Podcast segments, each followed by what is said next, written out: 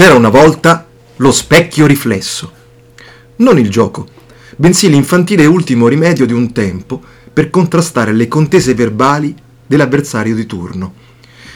All'eventuale epiteto, non sapendo più cosa rispondere, si esclamava Specchio riflesso! Chi lo dice sa di esserlo, rimandando l'offesa al mittente. Oppure Specchio riflesso, buttati nel cesso! Al quale si poteva replicare con Il cesso è occupato e tu sei fregato! La cosa avrebbe potuto addirittura proseguire in modo ulteriormente puerile, con la speranza di avere l'ultima parola.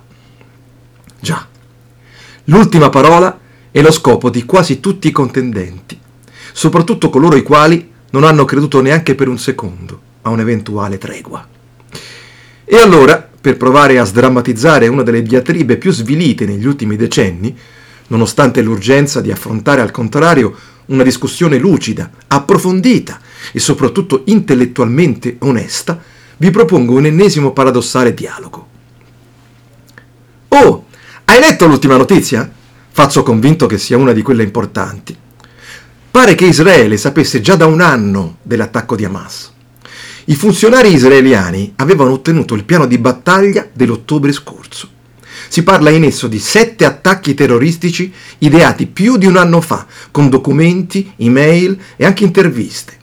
Ma i funzionari militari e di intelligence israeliani respinsero il piano considerandolo una mera aspirazione, ritenendo l'azione troppo difficile per loro.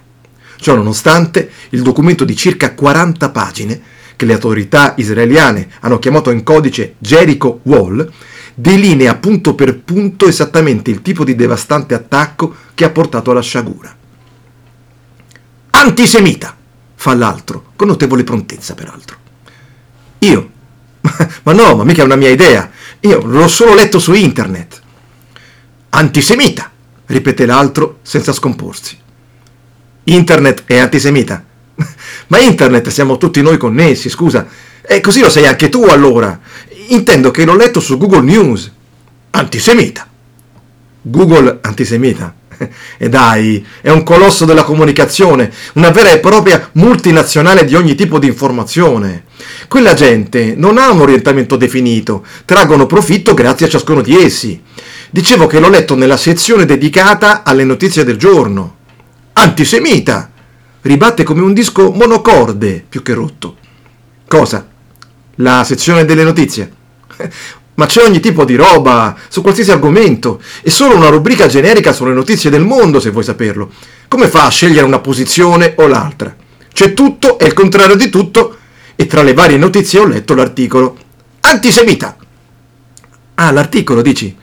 Ma è stato riportato da quasi tutti i quotidiani, c'è tutta la stampa nazionale e internazionale. Antisemita! Tutta la stampa del mondo. Non credi di esagerare. In ogni caso, se la vuoi sapere tutta, si tratta del risultato di un'inchiesta del New York Times. Mica robetta. Antisemita. No, il New York Times antisemita. Ma sei fuori! A parte che stiamo parlando di uno dei principali quotidiani degli Stati Uniti, oltre che del mondo. Adesso anche gli USA sono diventati antisemiti. E poi leggo che l'attuale direttore, Joseph Kahn, antisemita. Ma che? Se mi fai finire, c'è scritto che è di origini ebree. Casomai dovresti concentrare le tue accuse su chi ha scritto l'articolo. Antisemita! Ecco, non so come dirtelo, ma la verità è che gli autori sono due, ovvero il noto giornalista israeliano Ronen Bergman, analista politico e militare per conto del principale quotidiano di Israele, e niente meno che Adam Goldman, due volte premio Pulitzer. Quindi, oltre che autorevoli, direi anche due soggetti insospettabili. L'altro resta finalmente interdetto per qualche secondo. E poi, stringendo i pugni e riducendo gli occhi a due fessure, seppur con meno convinzione dall'inizio di questa conversazione, sibila di nuovo. Antisemita. Lo guardo, sorrido e memore del noto giochino di cui sopra ribatto. Tu e la tua testa ammuffita! Per quanto il mio comportamento sia stato indubbiamente demenziale, egli sembra incapace di replicare ed esulto, perché ho trovato l'unico modo per avere l'ultima parola con persone che ragionano così.